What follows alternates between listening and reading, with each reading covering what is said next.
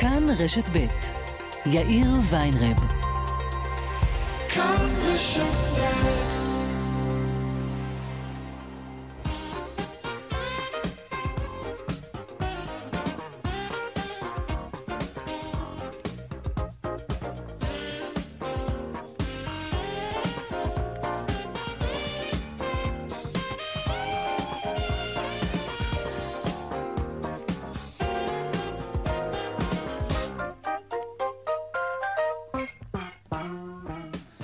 קצת אחרי ארבע ועוד אה, ארבע דקות, כאן צבע הכסף ברשת ב', יום שני, שלום רב לכם, העורך רונן פולק, בהפקה הילה פניני, טכנאי השידור יוסי תנורי, הדואל של צבע הכסף הוא כסף, כרוכית, כאן.org.il, אני יאיר ויינרב, מעכשיו עד חמש, אנחנו מיד מתחילים.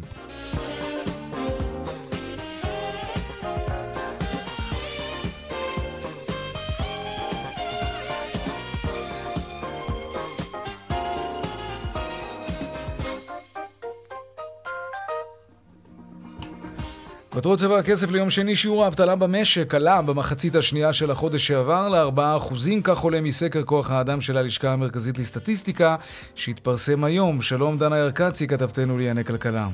שלום יאיר, נכון, אה, נתוני התעסוקה רשמו הרעה קלה במחצית השנייה של חודש פברואר, כך עולה מסקר כוח אדם של הלשכה המרכזית לסטטיסטיקה, שמתפרסם היום. שיעור האבטלה בחישוב המורחב של uh, הלמ"ס עלה מ-5.5% במחצית הראשונה של חודש פברואר ל-5% ו-8 עשיריות האחוז במחצית השנייה של החודש. אם מסתכלים על שיעור האבטלה במובן הצר, של בלתי מועסקים שמחפשים עבודה, עלה מ-3% ו-8 עשיריות האחוז במחצית הראשונה של חודש פברואר ל-4% במחצית השנייה של החודש, וכך אנחנו רואים שלמעשה אה, הנתונים דווקא עולים ולא רואים שיפור משמעותי למרות שאין הערכה של דמי החל"ת.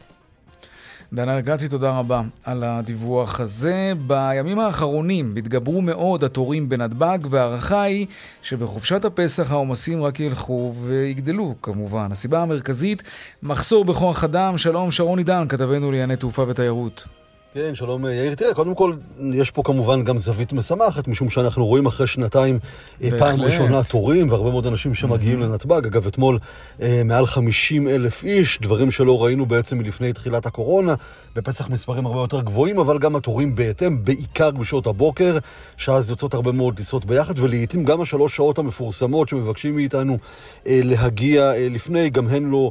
אה, מספיקות. ברשות שדות התעופה, בכלל בענף מדברים על כך שיש מחסור גדול, חמור מאוד בכוח אדם. חלק גדול ממנו נובע מהעובדה בעצם שלא התאפשר בשנתיים האחרונות להעסיק חלק גדול מהעובדים, חלק אחר כמובן פרש, נטש את המקצוע, ולכן גם בחברות התעופה, גם בחברות ה handling, כל מה שקשור כמובן לשירותי הקרקע, אנשים אה, שעובדים במגרשים, בשטח האווירי, יש אה, חוסר בעובדים, כמובן גם בביטחון, ולכן אנחנו רואים את אותם תורים מאוד מאוד גדולים בתקופה האחרונה, ובאמת אולי כדאי להמליץ מכאן לאנשים להגיע ככה כמה שצריך, כמה שיותר זמן לפני, ולא לקחת צ'אנסים לפחות בסיפור הזה. של טיסה לחו"ל, כל עוד אפשר. כן, שרון עידן, תודה רבה. שרת הכלכלה והתעשייה אורנה ברביבאי פנתה היום לשרת הפנים איילת שקד בקריאה לשינוי המדיניות כלפי הפליטים, כך שתתאפשר העסקה שלהם כעובדים עם היתר שהייה זמני. מתן מענה אנושי כלפי הפליטים חיוני להם, ובמקביל יאפשר לישראל גם לתת מענה לצרכים של המשק על כל גווניו, כך אמרה שרת הכלכלה. בעוד בצבע הכסף בהמשך, אה, האם בקרוב תיאסר על אזרחים להחזיק 200 אלף שקלים במזומן, מה שנקרא, בבית, מתחת לבלטה? מי מחזיק 200 אלף שקלים במזומן בבית? ברשות המיסים בוחנים צעד כזה כדי להילחם בהון השחור, נדבר על כך. ועוד בהמשך על הפקקים בנמלים שממשיכים לשבור שיאים. נכון לעכשיו 85 אוניות באורך 200 מטרים בממוצע, כל אחת. אז אנחנו עושים ככה חישוב מהיר, זה פקק של 17 קילומטרים של אוניות בנמלים. נדבר על כך. נדבר עם מי שיש לו כמה אוניות, כלומר, יש לו סחורות על האוניות האלה. והדיווח משוקי הכספים מניית חברת בואינג צוללת היום, וזה אחרי שמטוס מתוצרתה התרסק בדרום סין. במטוס היו 133 נוסעים ואנשי צוות. לא נמצאו סימני חיים באתר שבו התרסק המטוס הזה. חקירת ההתרסקות כמובן נמשכת. אלה הכותרות, כאן צבע הכסף. מיד ממשיכים.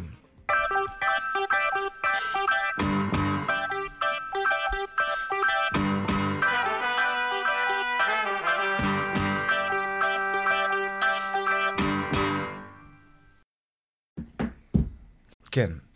ארבעה ועוד אה, תשע דקות, עוד לפני הכלכלה, יואב זהבי, שלום.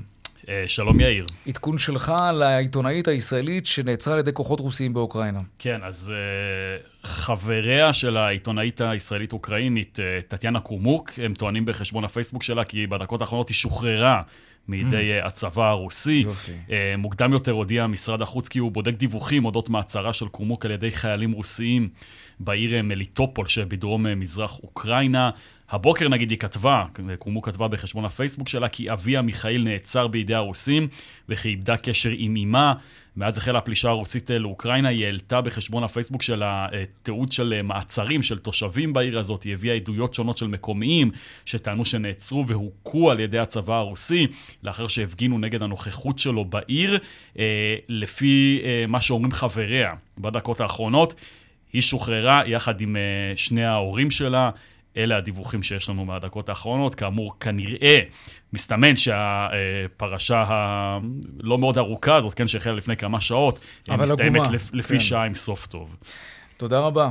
יואב זהבי, כתב חדשות החוץ שלנו. תודה. טוב, ענייני כלכלה עכשיו. התעשיינים דורשים מהמדינה להכיר בחלק מימי ההיעדרות של מאומתי קורונה כימי בידוד, כלומר, אה, על חשבון המדינה, ולא כימי מחלה, שהם כידוע על חשבון המעסיקים. הסוגיה הזאת הגיעה עד בג"ץ, שדרש מהמדינה להסביר באמת למה זה לא קורה. שלום דוקטור רון תומר, נשיא התעשיינים.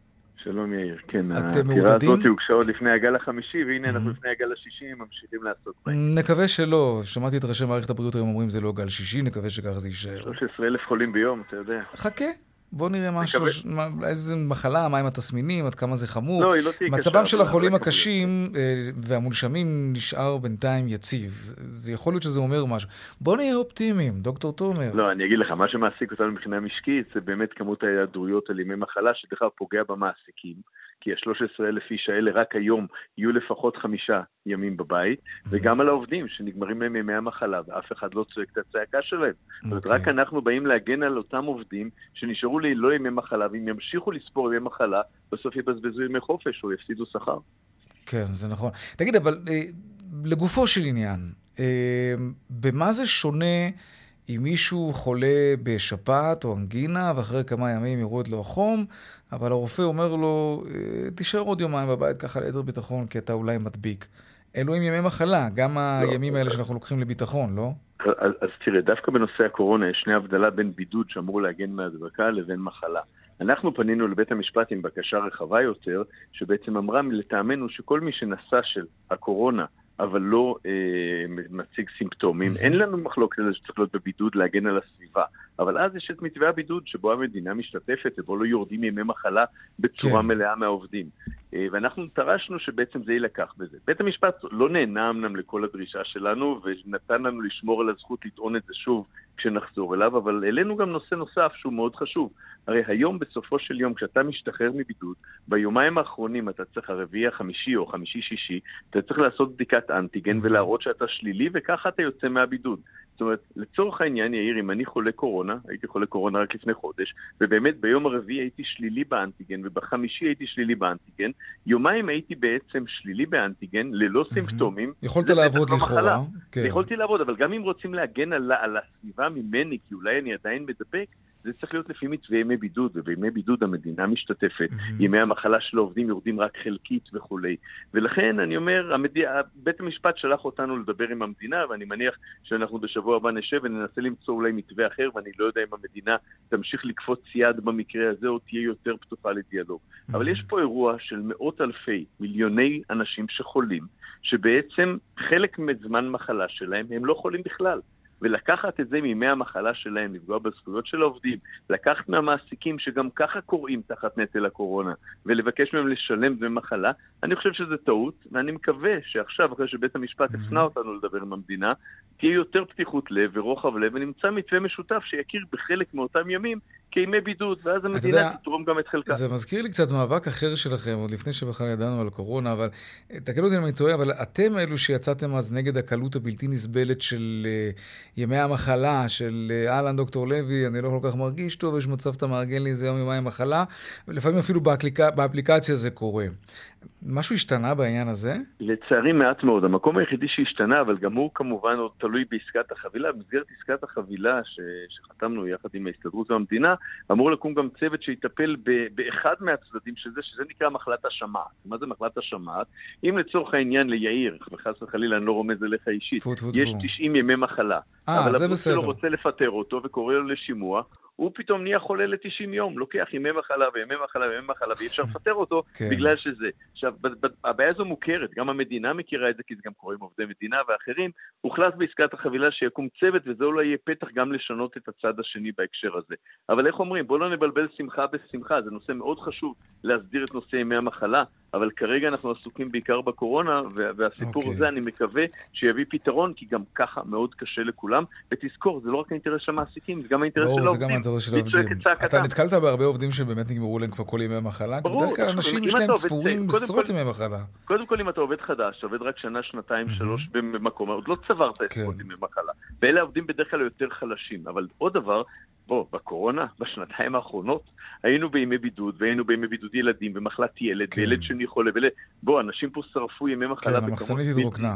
נכון. תגיד, לסיום, מה, מה אתה חושב על ההצעה של אורנה ברביבאי, שמבקשת מהשרה שקד לאפשר העסקה של פליטים אוקראינים בארץ? זה win win situation, היא אומרת. הצעה נפלאה, חשובה, הומנית, אני מחזק את ידיה. אנחנו בתעשייה הצענו גם לשרה שקד לקלוט לא מעט מאותם אנשים, ואני אגיד לך ככה, לפחות אני, אני אדבר על, על, על, על עמי, על התעשייה, אבל גם הרבה עסקים אחרים זה ככה, גם במסחר, גם במקומות אחרים.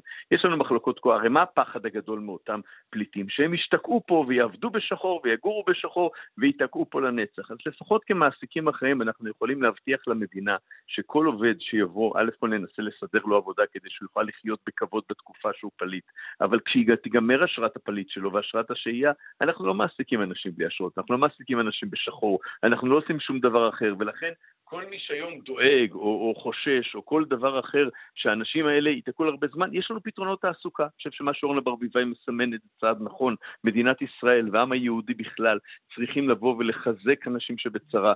יש לנו יכולת, אני לא אומר שנקלוט מיליונים, אבל חמשת אלפים, בוא יאיר, אנחנו יכולים לקלוט גם עשרת אלפים, גם עשרים אלף, לא יקרה שום דבר, ניתן להם לחיות פה בכבוד, נהיה שגרירים של רצון טוב, שגרירים של תמיכה הדדית, וצריך לזכור איפה היינו רק לפני פחות ממאה שנים, ו- ו- ואני חושב קצת קצת יותר... אגב, אתה יודע מה השכר הממוצע באוקראינה? נמוך ביותר. 500 דולר. נמוך ביותר, אבל הנה, פתאום התחילו לעבוד כאן, אה, אתה יודע, יש מי שיבוא ויגיד, אוקיי, הם, הם יתחילו לעבוד כאן והם ירוויחו משכורות שמעולם לא הרוויחו. נכון שההוצאות כאן הרבה יותר גבוהות וכולי, אבל אה, זה עלול לגרום להם להתאהב בנו, ואנחנו אוהבים שאוהבים אותנו, זה בסדר, אבל זה יכול לגרום להם להכות שורשים, ואז אתה בעצם גורם ל, ל, לאנשים שלא היית מעוניין שהם יגיעו לכאן כדי להיות כאן תושבי קבע או, או אזרחים. אז קודם כל... כל הכל מדינה יש כמובן- לה הכל- מדיניות הגירה מסודרת, הכל, זה לא הכל הסיפור. כמובן בכמויות. גם אם נביא כן. 40 אלף אה, פליטים, כן, ומתוכם, איך אומרים, יברחו לנו בין האצבעות כמה מאות או אפילו אלף אלפיים, לא קרה אסון. אבל אני אומר עוד פעם, אנחנו בתעשייה יכולים להציע מקומות עבודה מסודרים, שלא מעסיקים אנשים אחרי זה בשחור, שלא נותנים להם עבודה כשנגמרת האשרה שלהם. כן. ולכן יהיה מאוד קל לבוא, לאתר אותם ולהיפרד מהם כנדרש ברגע שהמצב ישתנה. אבל אני חושב שכישראלים, כיהודים גם, אנחנו חייבים לזכור את ההיסטוריה ולהיות אור, להיות פה אור. לעניין. ודרך אגב, אני חושב שגם השרה שקד היום מבינה את זה, ואני חושב שהמדיניות תשתנה, ואנחנו נראה את זה בעוד כמה ימים, ואני תומך לחלוטין בקריאה של אה, השרה ברביבאי. כן, הזגזוגים האלה במדיניות. מאוד לא מחמיאה לנו, זה בטוח. היא מדויקת, היא נכונה, ואנחנו נהיה יחד איתה בשביל לגרום לזה שזה יקרה. דוקטור רון תומר, נשיא התעשיינים, תודה רבה. תודה רבה, יאיר. להתראות. טוב, פעם מזמן היה ביטוי כזה, מתחת לבלטה, כן? לטובת המאזינים הצעירים שלנו, נסביר שהכוונה היא לכסף מזומן, שאנשים היו מחזיקים בבית, במקום סודי. כמו מתחת לבלטה למשל. בכל מקרה, מי שמחזיק כסף מזומן בבית, כדאי שידע שרשות המיסים שמה עליו עין. שלום עורך הדין אה, אורי גולדמן, יושב ראש משותף של ועדת איסור הלבנת הון בלשכת עורכי הדין, שלום לך. שלום. אז מה בדיוק רשות המיסים מתכננת בהקשר הזה? אז קודם כל כולם זוכרים שלפני כמה שנים, שנתיים שלוש, הגבילו, הוציאו חוק שקוראים לו צמצום השימוש במזומן. נכון, כן. אה, והוא הוחמר לאחרונה, החל מ-1 לאוגוסט 22, הוא גם הוחמר קצת. ואם הסכומים פעם היו 11 ו-50, 11 לעוסק ו-50 בין אזרחים, בין פרטיים, אז החל מאוגוסט זה יהיה 6,000 ו-15,000 שקל. אז הנה, אם לא ידעתם את זה, אז זה עוד סקופ. זה, עכשיו... זה בעניין של עסקה, כלומר, אני אוכל במגבלות האלה לבצע עסקה עם אדם נכון, אחר או עם בעל עסק. ומעל הסכום הזה רק כן. 10% תהיה מוכן. עכשיו, מה רשות המיסים מקדמת, כפי שפורסם היום בכלי התקשורת? שהחל אה, ממתי שהחוק הזה יעבור, למעשה, אה, מי שמחזיק בבית מזומן, בהתחלה דיברו על 200, עכשיו פתאום אומרים שאולי זה יתחיל מ-200 ויעבור ל-50 אלף שקל. כן. אה, הופך אה, להיות בעל חובת דיווח לרשות המיסים, ואם לא, הרי שהוא הופך להיות עבריין. מה הכוונה? הכוונה היא שרשות המיסים אומרת, אף אחד יותר לא יחזיק מזומן. זאת אומרת, אם פעם, אה, כמו שאמרת, הבלטות וגם התקרות הנמוכות, גם בדיחה כזאת יש, כן. אה, אז עכשיו בעצם הרשות אומרת, לא, נגמר. למה? אנחנו רוצים לצמצם את המזומן בשוק. ולכן אה, מי שיחזיק בבית יצטרך לבוא ולהודות או לגלות לנו, אני חושב שיעשו את זה באמצעות חובת דיווח בעצם, מאיפה הכסף. כלומר, אז אה, נגיד שיש לי 50 אלף שקל בבית, אה, שככה שמתי במשך... אה, אתה יודע מה, חסכתי, אתה יודע, עודף מהמכולת, פה, פה 100 שקל, שם 50 שקל, פעם בכמה חודשים יש איזה חג, ההורים נותנים לי פתאום אלף שקל, ובום, אחרי כמה שנים פתאום אני שם לב שיש לי פתאום 50 אלף שקל, ואני אומר לעצמי, וואלה, זה דווקא טוב. יש לי, נכון, יש לי כמה עשרות אלפי שקלים. אני חי עכשיו, קודם כל, בחיים רשות המיסים לא תדע שיש לי דבר כזה בבית, אוקיי? אבל נגיד שמישהו ראה, רבתי איתו, לא יודע מה, התקשר למלשינון של רשות המיסים, בא אליי אה, אה, מישהו, חוקר של רשות המיסים, מה אני יכול להגיד לו במקרה כזה? כלומר, אז אני אומר לו, כן, שמתי שקל לשקל. נכון. אז עכשיו אתה צריך להפריד בין, בין זה שהיום, זה גם אם יש מישהו עבירה ומלשין עליך, כן. הוא אומר, וואלה, אני אומר לכם, האיש הזה אה, לא לקח שקל ושקל, אלא גנב שקל ושקל, אוקיי. והרצפה שלו עכשיו גבוהה, אז זה אחד, זה חשד, אבל, אבל עכשיו שים לב מה קורה. אחרי שהחוק הזה יעבור, יום אחד נגיד הוא יעבור, אה, אם, אם כן. הוא יעבור, mm-hmm. אז למעשה אתה צריך לבוא ולדווח. שים לב, אתה לא יכול לחכות יותר כמו היום. היום אם יש חשד, מישהו בא, מוציא עליך צו מול שופט, ואומר, יש לי חשד, אני יודע שיש לו בבית פה כסף. שים לב מה קורה החל ממתי שהחוק עובר. רגע, אז אתה בעצם אומר, צריך. אני מתאר לעצמי שיש אנשים שיש להם עשרות אלפי שקלים במזומן בבית, ובאמת כסף שנערם, אוקיי? אתה אומר שהאנשים האלה, ברגע שהחוק הזה יעבור, יצטרכו ליזום פנייה לרשות המיסים. בדיוק. ולהגיד להם, תשמעו, אה, ביקשתם, אז הנה אני עושה, יש לי פה 70 אלף שקל. מאיפה יש לי אותם? אני לא זוכר. מהעודף במכולת, מהמתנת חג של ההורים, אה, מהבר מצווה של הילד, הביאו לנו כסף מזומן, שמנו את זה במגירה המיוחדת. נכון, מהחתונה של הילדה, אה, נכון. טוב, ורשות המיסים תצטרך להאמין במקרה כזה, לא? או, אז מה, מה אני אומר? אחד, אני אומר לך נתון שפורסם לפני כמה חודשים, כן. שישבנו כן. בכנסת, שיש 17 מיליארד שקלים כאלה. האלה. באמת? ככה פורסם, כן, 17 mm. מיליארד, התירוץ היה הקורונה. שאלנו, רגע, אז איך זה יכול להיות שהמזומן לא צומצם, הוא רק התגבר? אמרו, אדוני, כולם הוציאו בקורונה, ולכן זה נכון, אבל זה באמת מה שקרה. כן, נכון, כן, אני אוקיי. לא אומר שלא. אבל זה תירוץ למה החוק לא עובד. כי אנחנו. באנו בתור לשכת עורכי דין ואמרנו, חוק המזומן לא עובד. הוא לא עובד כי המזומן לא מצטמצם. עכשיו, איפה עוד בעיה נוספת שפספסת בדרך? אה, אני לא יודע אם ניסית לאגור שקל לשקל ולהכניס לבנק, אבל הבנק לא מקבל את המזומן הזה. אז בעצם הוא מחייב אותך להיות עבריין. למה? מה זאת אומרת לא מקבל? מה, אם אני עכשיו אגיע עם... אם אה, היום תגיע עם... בוא נלך על משהו פשוט, 100 אלף שקל. 50 אוקיי. זה עוד ככה, איך אומרים, אפשר להכניס בתחנות. גבולי, אוקיי. אבל נגיד 100 אלף שקל, אם היום תבוא ותנסה... אני צריך למלא רק הצהרה, מה זה הכסף הזה, וזהו. אז אני אומר לך שאם תצליח לעשות דבר כזה, כי אני מזכיר לך שאתה עושה את זה מול מכונה, אתה לא עושה את זה מול בן אדם. או שאתה לא? מפקיד את זה מול מכונה, או שאם אתה הולך מול טלר בסניפים ספציפיים, כן. אז הוא שואל אותך ממה זה. אז אני אומר לו... לך... מה אתה אומר לו? מתנות מהדודה לאורך שנים, אני אומר לו את האמת, מה? בסדר, אם, אני אומר לך שלא תצליח להכניס את הכסף עובדתית. כן. עכשיו השאלה, השאלה שאנשים שואלים, אז מה עושים? אז אני אומר ככה, אחד, בשביל להשלים מהלך כזה, של uh, חקיקה כזאת אגרסיבית, שתהפוך את כל מי שיש לו מזומן לעבריינים, אז צריכים, uh, אני לא יודע איך להגיד. בוא נגיד, אז כשאתה הולך לבנק עם המאה אלף שקל, הייתי מצפה שהבנק יכניס את הכסף. בסדר? Mm-hmm. אני אומר, כי אחרת הוא מאלץ אותך להיות עבריין. אז זה אומר שבחקיקה כזאת צריך לשתף... אה, לא הצלחתי רגע להבין, מה יגיד לי אותו טלר? אני מצטער, אני לא יכול לקחת ממך 100 אלף שקל עכשיו. אה, אני אגיד לך, אני אומר לך שהם אומרים, ואתה הלכת על 100, אני הולך גם על 50. אוקיי, מה הם אומרים? לא הצלחתי להבין מה הם אומרים. אה, אומר, אדוני, אני לא מוכן לקבל את הכסף שלך. גם אם אני לא ממלא הצהרה של איסור הלבנת הון, כלום? יותר מזה, גם אם אתה ממלא.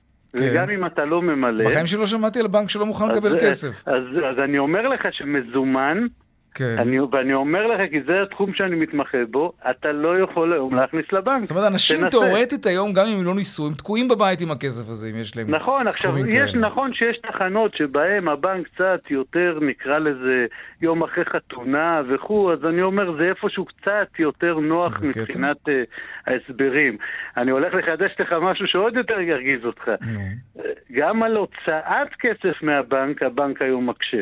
וזה כסף שלך שנמצא בחשבון שלך. טוב, זה לא חדש. תנסה... מה, אם היום תנסה לא, למשוך 100 אלף שקל במזומן, כן. הבנק לא ייתן לך גם כן, וזה כסף שלך. שולמו עליו מיסים. זה די מדהים, כן. אז תגיד... עכשיו, אה... מה, מה אתה צריך לעשות? אתה צריך להגיש אה, צו אה, נגד הבנק, וזה הליכים שעולים כסף. תגיד, כעורך דין, כמשפטן, אני, אני רוצה לשאול אותך שאלה עקרונית, אוקיי?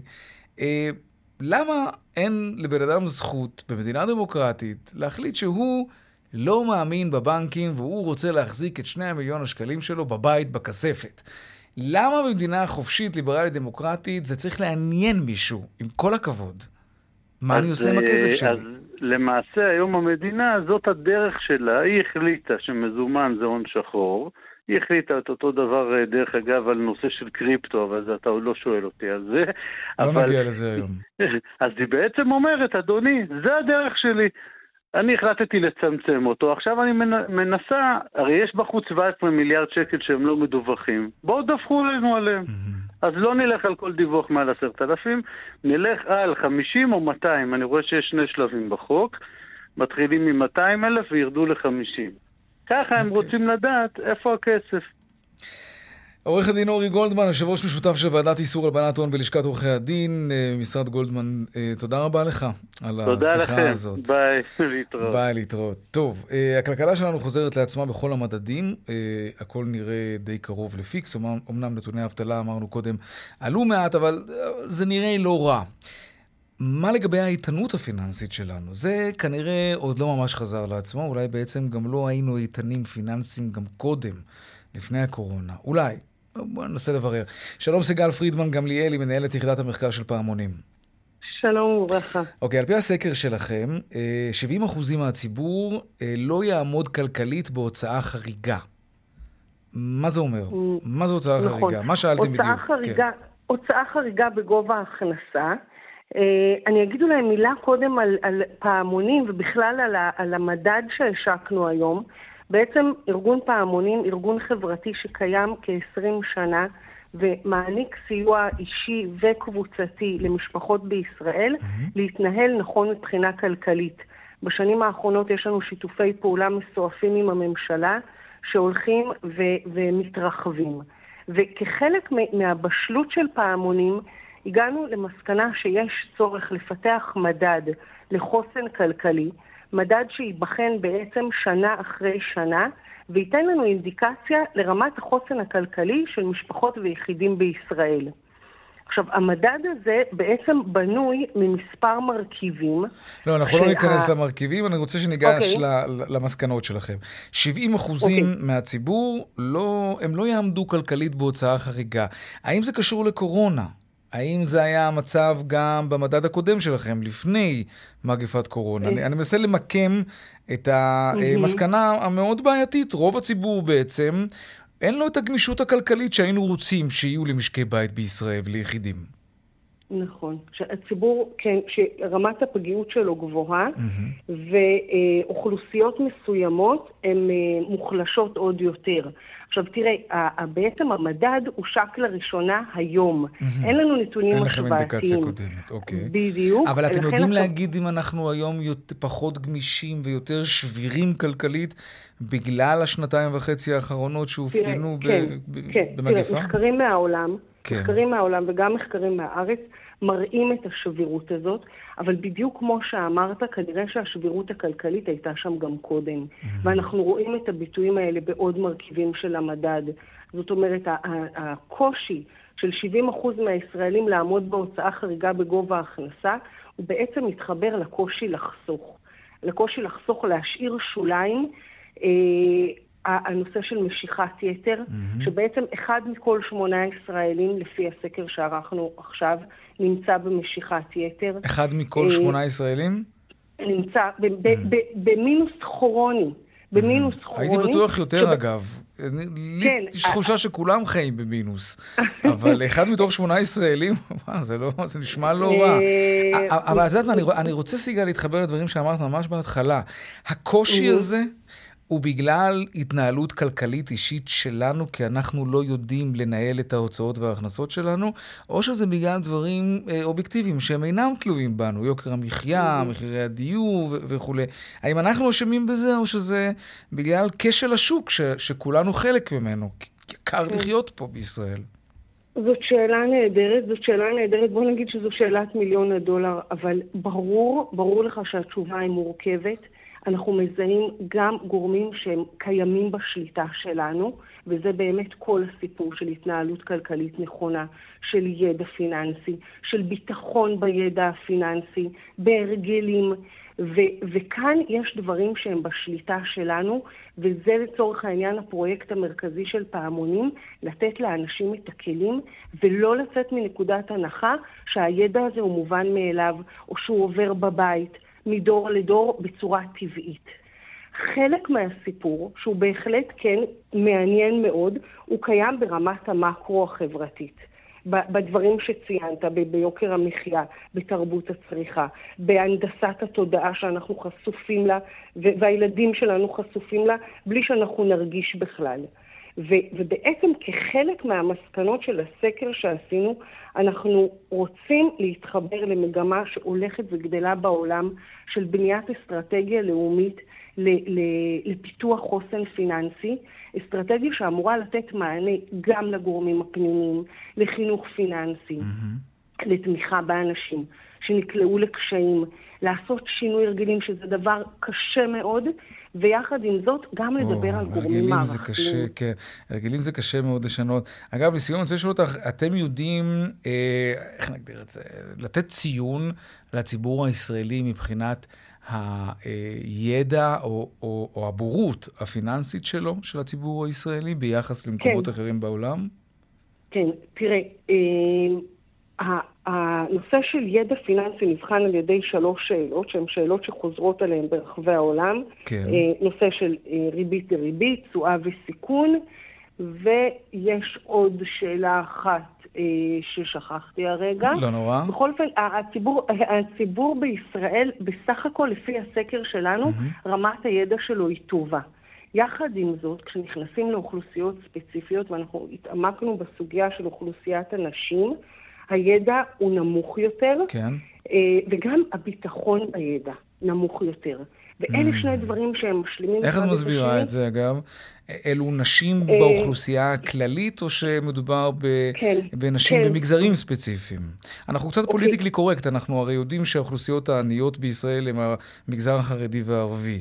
האם את. מדברת על נשים שם, או שמדברת על נשים במגזר הכללי, בחברה הכללית? אני מדברת על... זה, זה מה שמפתיע בנתונים, זה נשים במגזר הכללי. Mm-hmm. זה uh, תופעה שהיא מוכרת במחקר בעולם. והיא באמת, בהרבה מאוד מובנים, לא מוסברת. למה נשים ב-2022... שהם בוגרי מערכת החינוך כמו הגברים בעצם, מקבלים חינוך כללי אה, ומערבי, אה, לא, לא נחשפות לאותם תכנים ש... ואותו ידע שאוחזים בהם גברים לעומתם, זה מה שאת אומרת.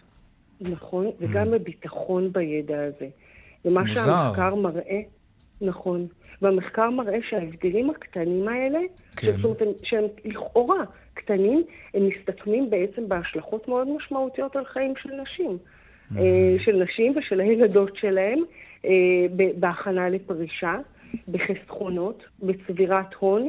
וכאן זה נושא למחקר שהוא מעניין את פעמונים והוא בטוח מעניין הרבה מאוד גורמים אחרים. נשמח לשמוע על המחקר הזה הבא שלכם, כן. כן, מה. מה בזהות של, של הנשים כן. מתנגד לכניסה לתחום הזה, שכנראה כן נתפס כגברי. סיגל פרידמן אה, גמליאלי, מנהלת היחידה אחת, המחקר של יאיר, פעמונים. כן, ממש במילה, כי תם זמננו. כן. שבוע הכסף העולמי נכון. של ה-OECD, תחפשו אותו בגוגל, יש לנו הרצאות בחינם, בואו ללמוד איתנו. זה משתלם, באמת. סיגל, תודה רבה. תודה לך. ערב טוב. להתראות. דיווחי תנועה עכשיו. טוב, אז ככה, אה, באיילון דרומה יש עומס תנועה ממחלף קק"ל עד לגוארדיה, וצפונה ממחלף חולון וקיבוץ גלויות עד גלילות, דרך החוף צפונה עמוסה מגעש עד מחלף אולגה דרום. עדכוני תנועה נוספים בכאן מוקד התנועה כוכבי 9550 בטלמסר שלנו, אבל לא רק שם, גם באתר שלנו, אתר התאגיד, אתר כאן, הפסקת פרסומות קצרה, ומיד אנחנו חוזרים עם עוד צבע הכסף. נדבר בין היתר על הטיסות לשארם א-שייח, על הפקקים בנמלים, וכמובן העדכון משוקי הכספים. מיד חוזרים. כן, זה השלב שבו אתה צריך להתחיל לדבר. וואי, לא שמתי לב שהפרסומות נגמרו. כן, נגמרו. אה, תודה רבה. שלום רונן פולק. שלום יאיר, מה? שלומך? בסדר גמור, מה איתך? אה, התגעגעת? אה, כן, תשמע, האמת היא. שבשבוע שעבר, כן. כשלא היית פה, כן. אה, אגב, איפה היית באמת? איפה הייתי? אם היית מעלה אותי לשידור כפי שראוי היה שתעשה, היית מגלה שהייתי בלוי וסיקרתי משם את המלחמה מה? באוקראינה והכנתי כל יום דיווח לצבע הכסף. משום מה הטלפון די. לא צלצל. באמת? כן, תשמע, זה מדהים. באמת מדהים. באמת מדהים. טוב, האמת היא צריך לבדוק את הנושא מזל הזה שהיה באמת. לי לאן לחזור, מה כן, אני אגיד? באמת, אה, מזל. אה, כן. טוב, בכל אופן, תראה, בשבוע לא, שעבר... לא, אבל למה לא העלית אותי לשידור? בוא- בואו נפתח את זה רגע. אתה באמת רוצה לפתוח את זה כאן? למה לא, אני שידרתי לכל תוכנית ברדיו כן. ובטלוויזיה, צבע הכסף. התוכנית שאני מגיש אותה כבר חמש שנים, כן. משום מה לא רצתה דיווחים ממני. האמת היא שפשוט הייתה תחושה ש- ששומעים אותך פה יותר מדי ממילא, אז אולי עדיף באמת בתוכניות אחרות. אה, הבנתי. דאגת רגע, נפגע- שלי. נפגעת? תראה, אתה מכיר אותי, אני לא אומר כלום עד שאתה לא מעלה את זה, ואז. כאילו פותח, כן. טוב, בסדר. טוב, אתה יודע מה, נשלח אותך שוב? פתחנו את זה עכשיו, נסגור את זה אחר כך, מה שנקרא. בדיוק. דבר אליי, מה? קורה? תראה, אה, אז בזמן שלא היית פה בשבוע שעבר, כן. אה, יצאה הודעה אה, די דרמטית אפילו של משרד ראש הממשלה, שבישרה על פתיחת קו תעופה חדש בין נתב"ג לשארם. ראיתי את הכותרת הזאת משם, התחממות ביחסים קראו לזה או משהו, נכון? נכון, כן, אוקיי. נכון, כי יש להודעה הזאת כמובן משמעויות מדיניות אה, על חימום היחסים בין ישראל למצרים, גם ראש- גם ראש הממשלה בנט דיבר על כך, ויש להודעה הזאת משמעות נוספת שהיא כמובן נוגעת לגבי ענף התיירות לכל אחד ואיתנו, מאיתנו. כן. יעד אטרקטיבי מאוד, מאוד מפתה, להגיע, לנפוש בו, ודאי כשבאילת... אתה זוכר, המחירים שם כל כך גבוהים, ואתה יודע, גם בתי המלון, בוא נאמר ככה, ניצלו את העובדה שהיינו די אה, לקוחות שבויים בשנתיים האחרונות בגלל הקורונה. נכון, הם לא ניצלו, הם פיצו את עצמם על זה שהיה סגר. כן, זה גם דרך. להתייחס לזה. כן, אוקיי. טוב, עכשיו, כשההודעה הזאת יצאה בשבוע שעבר, מיד כמובן הזמנתי את שרון עידן שלנו לעלות אצלנו לשידור, ולדבר קצת על היעד החדש הזה ועל התחרות שהיעד הזה מייצר לבתי המלון בארץ. ושרון כמובן עלה והגדיר את המהלך הזה, אם אני לא טועה, הוא אמר שזה Game Changer לענף התיירות שלנו, ואז גם דיברנו עם אנשי תעופה, וכולנו התלהבנו, סיפרו, הם סיפרו לנו על רמות חופשה שלא הכרנו בשארם מחירים א-שייח, עם 40 אלף חדרים, כן. בדיוק, מחירים שממש ברצפה. וגם מאוד יפה שם, צריך להגיד, נהדר. כן. ממש, כן, זהו, זה... זה. אנחנו בעד כחול לבן, אבל אה, כן, אבל צריך להגיד, זה יעד תיירותי מאוד יפה. היית שם? לא, אבל ראיתי בתמונות. כן, גם אני ראיתי אתה היית? בתמונות. לא, אז, אז זה עשה חשק, אני מודה שהסיפור הזה עשה בהחלט חשק להרבה מאוד אנשים, לא רק לי. להרים טלפון ו- ו- ולהזמין אה, חופשה כן, ב- ב- כן, ב- שלום בשארם. שהולך ומתחמם. במחיר זה פחות מפחיד. היום. כן. כן, כן, אוקיי. אלא ו- שמה קרה אז? מה קרה? חברות התעופה הישראליות פתחו את ההזמנות לשארם, והמחירים, איך לומר, אה, היו אולי קצת פחות אטרקטיביים ממה? שדמיינו. אני לא יודע, בוא נשאל את. שרון עידן אולי, הוא יודע לספר אהלן לנו? וסהלן, שר- שרון. שלום שרון. מה קורה? מה כיף העניינים? חלק? פחות אתה היית. בשארם א-שייח, לא? הייתי בשארם, ואני חייב גם להגיד לכם שצריך פעם לחשוב על קונספט בהמשך לפתיח שלכם, שבאמת כן. לשדר את מה שקורה כשיש פרסומות, כי זה תמיד הרבה יותר מעניין מכל השאר.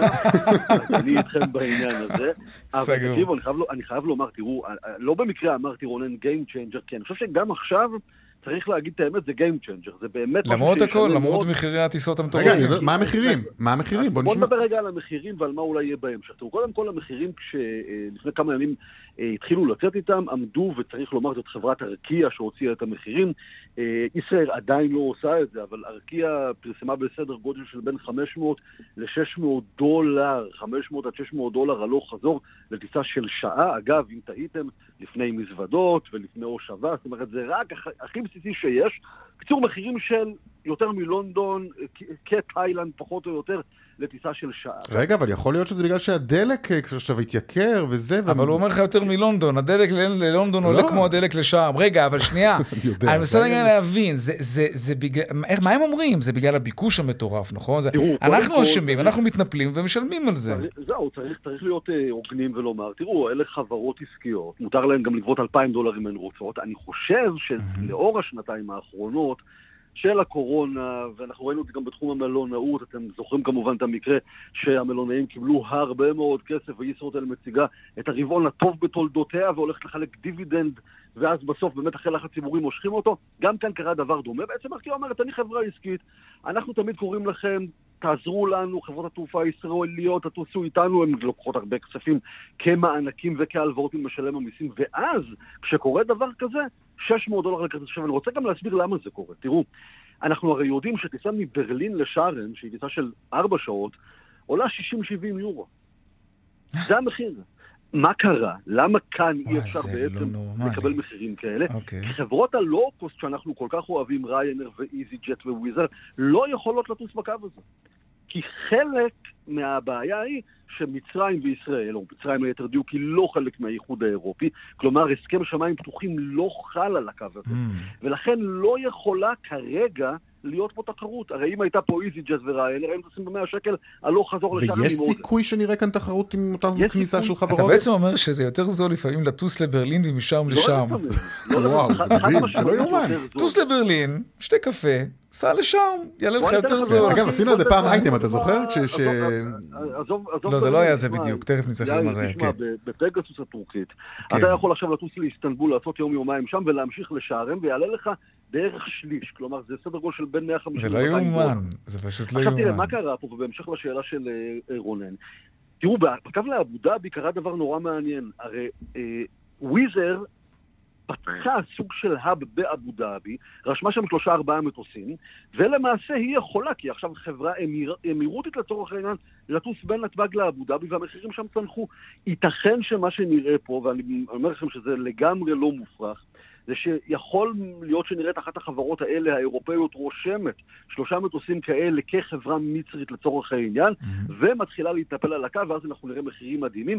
צריך כן לומר שישראל, לפחות ברמה ההצהרתית, אמרה שהם ייקחו 400 שקל לכיוון. שוב, אלה לא מחירים זולים, אני חושב שכרטיס כזה לא צריך לעלות 250 דולר, באמת שלא, גם לפני תוספות וכולי, אבל בטח לא 500-600 דולר, שאלה המחירים שראינו עד הימים האחרונים. עכשיו יש איזושהי התמתנות, כנראה גם הם קצת נבהלו מעצמם, עדיין מחירים שהם בעיניי אה, מאוד מאוד גבוהים, וקל וחומר כשמבקשים מאיתנו כל הזמן לעזור לחברות האלה, כשהן מוכרות כרטיסים ב-600 דולר, ברווחים איתנו הן לא מתחלקות. לא. אגב, שרון, הטיסות אני רואה מתחילות אה, מה-16 לחודש, נכון?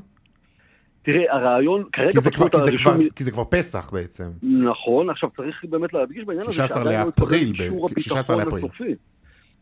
ולכן גם mm. סנדור וגם ישראל אומרות, אנחנו מחכות לאישור הסופי, אנחנו לא רוצות להגיע למצב שאנחנו מוכרות כרטיסים, אנשים מתחייבים על בתי מלון, ואז אנחנו נעשה רוורס. ההערכות הן שהאישור הזה יתקבל ממש בימים הקרובים. שוב, כמו שאמרת, משרד ראש הממשלה כן. בעניין, ויצאה הודעה מתה משרד ראש הממשלה, ולכן סביר להניח שנראה את זה קורה. אם לא, עלול לקרות כאן מה שנקרא מקרה דובאי 2, כי שוב, הבעיה היא בענייני סידורי הביטחון, שוב, סוג של ויכוחים בין המצרים לישראלים, וזאת הסיבה שלמשל אנחנו גם לא רואים טיסות לקהיר, אלא רק של כן. חברות מצריות ולא ישראליות. תגיד, שרון, ממש לסיום, כי באמת תם זמננו, משהו, לא, משהו חדש יודעים על, על, על, על האסון בדרום-מזרח אה, סין, אותו מטוס בואינג שהתרסק עם 133 נספים? תראה, לא יודעים הרבה, יודעים אה, שכנראה לא היה איתות מצוקה, אה, מזג האוויר באזור היה טוב, ולכן ההערכות הן שמדובר על תקלה טכנית או איזושהי טעות אה, אנוש. Mm. צריך כן לומר בהקשר הזה, ואתה אמרת קודם באמת שמניית בואינג צוללת אה, עוד מעט בפתיחה של המסחר בוול סטריט, זה שה-737-800 הוא לא המקס המפורסם, שראינו את שתי התאונות נכון. הקשות, האינדונזית וה... כן. אה, של אתיופיאן, אבל זה מאוד מטריד את הישראלים, משום ש-737-800 זה אחד המטוסים הפעילים ביותר של על מפעילה, וגם ישראל בחברת הבת סמארט uh, ווינגס, ולכן כן. uh, הדבר הזה מאוד מטריד, זה מטוס שאנחנו רואים אותו הרבה מאוד כאן בישראל, ואני מניח שגם שרון. ברשות התעופה האזרחית יעקבו מקרוב אחרי החקירה. שרון עידן, תודה רבה. תודה לכם. רונן פולק, תודה רבה גם לך. תודה לך. טוב, דיווחי תנועה עכשיו.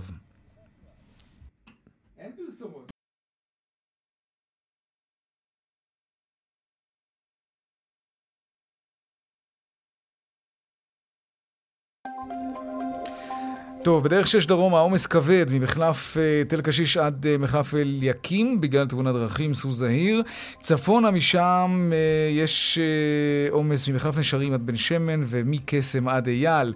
בדרך ארבע צפונה עמוס ממורשה עד רענן המרכז, ממחלף דרור עד צומת הדסים, ובהמשך מצומת רופין עד צומת יער חדרה. עדכוני תנועה נוספים בכאן מוקד התנועה כוכבי 9550 ובאתר שלנו, אתר התאגיד, אתר כאן, הפסקת פרסומות קצרה ומיד אנחנו חוזרים עם עוד צבע הכסף.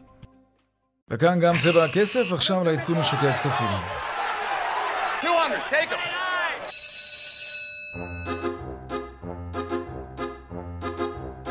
שלום רואה החשבון אמיר אייל, יושב ראש אינפיניטי. שלום, ערב טוב, יאיר. נמשיך התיקון כלפי מעלה? כן, המדדים המובילים אה, מסיימים את יום המסחר בשלוש עשיריות ירידה, שהיא ירידה בהחלט מינורית לכל יום המסחר של היום. הולך ומשתפר לקראת הסוף. שקל מאוד חזק, מתחזק ל-3.22, היום מאוד חזק. אה, ובחוץ לארץ המדדים אה, בסך הכל במגמת ירידה, אבל אה, לא משמעותית. סך הכל זה יום כזה של נים לומנים כלפי מטה. אה, מסתכלים על הבאות, דוחות כספיים, כמובן מה שדיווחתם על אה, בואינג שיורדת חמישה אחוז בגלל ההתרסקות של המטוס. אבל חוץ מזה, הסקטור היחיד שעולה היום זה סקטור מניות הנפט, כי מכירה של חבית הנפט שוב חוצה את ה-110 דולר. וזה עוד פעם אה, מעודד את החברות אה, של הנפט, כאשר כל השאר מנגד יורדות, והיום בשיעורים מתונים. אין איזושהי דרמה אה, גדולה בבורסה בנושא הזה היום. אוקיי, נרוץ אל השווקים. ארה"ב, כמו שאמרתי, המסחר נפתח בירידות, הנסדק יורד בשש עשיריות, ה-S&P בעשירית אחת. אלה באמת אה, מספרים אה, קטנים מאוד מול התנודתיות המטורפת שראינו בשבועות האחרונים. דומה שהאירועים הגדולים של החשש מאינפלציה, עליות ריבית, רוסיה-אוקראינה, הקורונה, הכל די מופנם בתוך השווקים, ולכן אה, המשקיעים מתקבלים. כן, הגל השישי כבר מתומחר פנימה? אין גל שישי, אבל... רואים את זה כמשהו אנדמי, כמו שאומרים כן. הרופאים, משהו שהוא בחזקת משהו כרוני. ולא משהו שיכול לעצור את המשק, כנראה שאנחנו עם זה נצטרך להתרגל לחיות uh, לצד זה, וזה לא אמור לעשות איזושהי דרמה גדולה, אלא אם כן אתה יודע, שלא יהיה איזה וריאנט יותר מדי uh, משמעותי. כן. בדיוק, חלילה. כך שכרגע הכל מופנם, מחכים לראות דוחות כספיים, לאן החברות הולכות, איך עושים את ההתאמות הנדרשות, ולשם uh, כנראה ילכו השווקים עם ההחלטות הללו. אוקיי, נסיים במטח. כן, אז כמו שאמרתי, הדולר... יורד היום 3.22, אה, השקל מאוד חזק. אה, כלכלת ישראל נותנת אה, סך הכל פרפורמנס מאוד מאוד טוב אל מול השווקים האחרים. Mm-hmm. השקל, היום השקל הוא הרי בבואה של ההייטק, של הגז, העצמאות האנרגטית, המכפיל הדמוגרפי, באים לפה הרבה אנשים. המדינה צומחת, אז סך הכל השקל משקף את זה. לא כל כך טוב ליצואנים, בטח ובטח אה, ירתיע את בנק ישראל מלהעלות את הריבית, לחזק עוד יותר את השקל. כן. כך שהמגמה הזאת כנראה עתידה להיות איתנו עוד לא מעט זמן. שקל חזק. רואה חשבון אמיר אייל, יושב ראש אינפיניטי, תודה רבה. תודה לכם וערב טוב. להתראות.